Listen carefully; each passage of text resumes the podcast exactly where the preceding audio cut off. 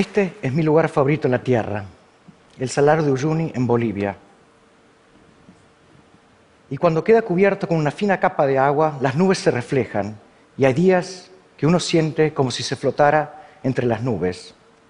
Pero hay días que el horizonte desaparece y ya no existe ni el arriba ni el abajo. Uno se siente inmerso en algo más grande.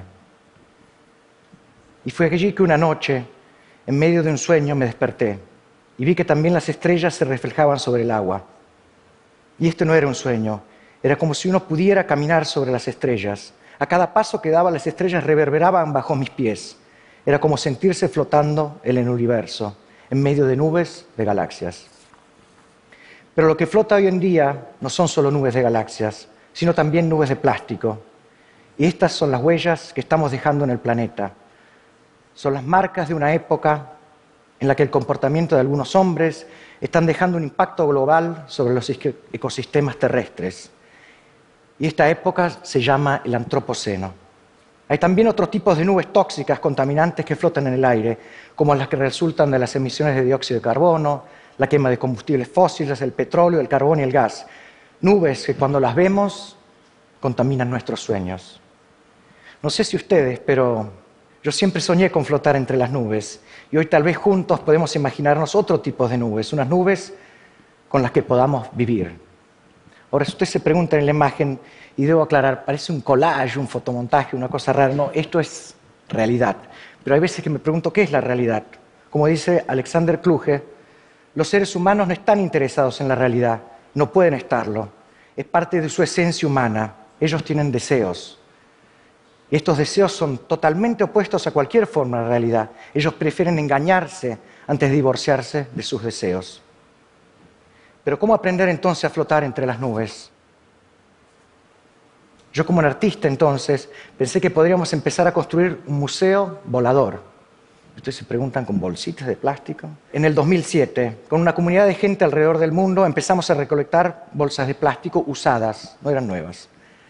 Y ahí fue que las lavamos, las cortamos, las pegamos y empezamos a dibujar sobre ellas, creando un lienzo gigante. Creamos una colección de dibujos, de historias personales y de amistades. Y cuando se unen, se doblan y se piegan, un espacio lleno de aire se forma. Y cuando el sol sale del horizonte, el museo se eleva en el cielo. Por eso lo llamamos museo solar. Y a partir de esta idea sencilla aprendimos a flotar en el aire de una forma radicalmente nueva, sin utilizar ningún tipo de combustible. Es la diferencia de temperatura entre el interior y el exterior es lo que nos hace elevar. Y entonces de esta forma no utilizamos ni combustibles fósiles, ni helio, ni hidrógeno, no utilizamos paneles solares, ni baterías, ni motores. Encontramos una, manera sencilla y limpia y accesible a todo el, a todo el mundo de poder elevarnos. Me acuerdo cuando estaba en la NASA en el 2009, con 120 ingenieros, eh, y ustedes también saben cuando se suben a los aviones, los paneles de controles son gigantes y la complejidad que estamos teniendo es muy, muy grande. Y cuando yo llegaba con las bolsitas de plástico, no, pero podemos llegar de otra forma, la gente todavía es difícil de poder entenderlo. Y viendo esta fuerza de esta idea, empezamos a imaginar una nueva época, que dejase atrás la violencia del antropoceno para entrar en una nueva época, la que la llamamos el aeroceno, una época de conciencia ecológica en la que aprendemos a flotar juntos, convivir en el aire y llegar a un compromiso ético con la atmósfera y con el planeta Tierra. Para eso que le traje esta mochila hoy. A ver.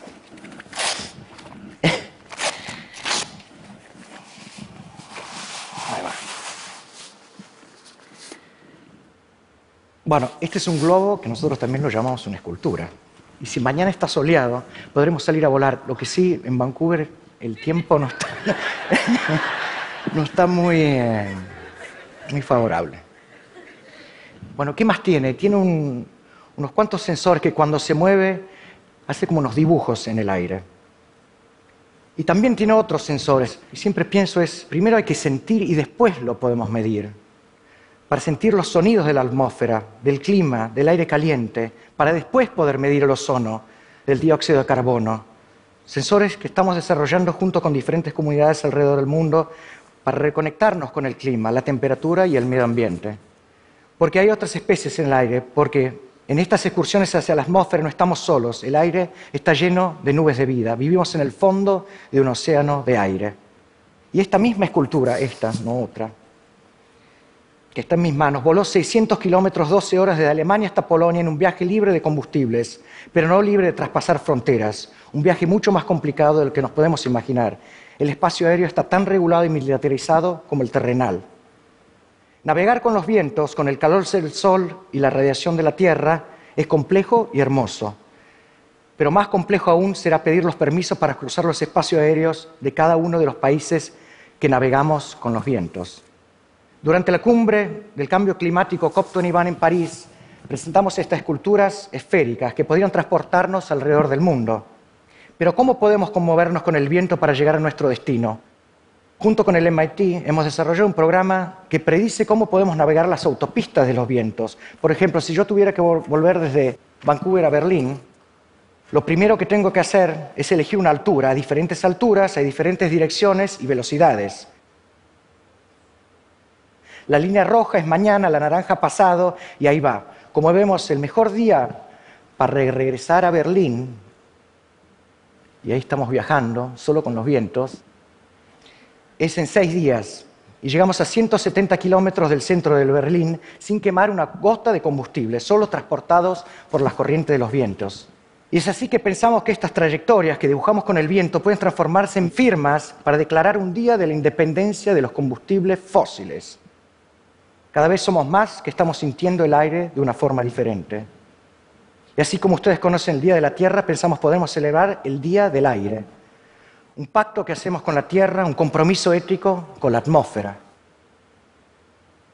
Pero sigamos pensando y soñando. Hemos aprendido que cuanto más grandes son las esculturas, más peso pueden elevar. Recuerden que se elevan solo con el aire caliente que se calienta con el sol. Y de esta forma podemos aprender a construir jardines en el aire. Podremos algún día vivir en un jardín del tamaño de la Tierra. ¿Podremos vivir en un ecosistema flotando entre las nubes? Responder a estas preguntas no es solo un desafío tecnológico, es una manera de reexaminar la libertad de los movimientos entre los países y de superar las restricciones políticas, sociales, culturales y militares de las sociedades contemporáneas, porque, en el último lugar, el aire es de todos y no depende de ninguna soberanía.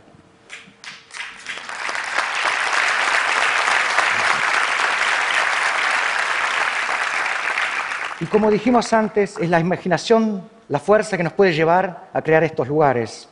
Esta es una instalación que realicé en el Museo Metropolitan de Nueva York, en las cuales especulamos cómo podrían ser estos espacios transnacionales.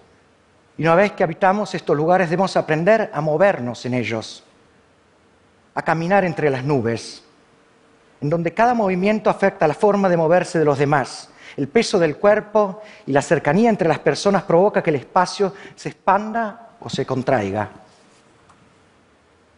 Y ahí estábamos, suspendidos a 22 metros de altura, y cuando dos o más personas se acercaban demasiado, hasta las personas más lejanas terminaban afectadas, cayendo todos en el mismo lugar. Estos son ecosistemas frágiles. Y es entre medio de estas esferas donde construimos redes que nos conectan. Hay momentos en que nos enfrentamos al vacío y el miedo nos puede paralizar. Una de las cosas más lindas de esta instalación es la solidaridad que se genera cuando nos enfrentamos a estas nuevas aerografías. Para terminar, déjenme contarle una última historia. El 16 de julio de 1945, en las dunas blancas de Nuevo México, se realizó la primera detonación de una bomba atómica. Producto de esta explosión, una nube de partículas radioactivas se diseminaron por toda la Tierra, marcando el comienzo del Antropoceno. 70 años después, el 8 de noviembre de 2015, en el mismo lugar, ocurrió otro hecho. Por primera vez en la historia pudimos elevar a una persona en el aire solo con la acción del sol, sin la quema de ningún combustible fósil. A medida que el sol se elevaba del horizonte, nosotros también nos elevábamos de forma silenciosa, lenta, sin explosiones. Y sentimos como si la gravedad estuviera invertida. Ya no nos lleva hacia el centro de la Tierra, sino hacia el universo. Y Neil Armstrong, cuando pisó la luna, dijo, Un pequeño paso para el hombre, un gran salto para la humanidad. Tal vez lo que tenemos que preguntarnos, ¿cuáles son los pasos que tenemos que dar hoy en día? En la época del aeroceno, nuestros pasos son mucho más pequeños, pero radicalmente distintos. Pasos que empezaron con una bolsa llena de aire y de deseos, pero que nos pueden llevar hacia la independencia de los combustibles fósiles para poder celebrar el Día del Aire. Pasos que no dejan huellas en otros planetas hasta que no hayamos aprendido a caminar en la atmósfera de este. Son unos paisajes mínimos y unos pasos mínimos, pero espero que los podamos caminar todos juntos. Y estoy seguro que estos pasos nos van a llevar mucho más allá que la luna y así podemos aprender a flotar con los pies sobre la tierra. Gracias.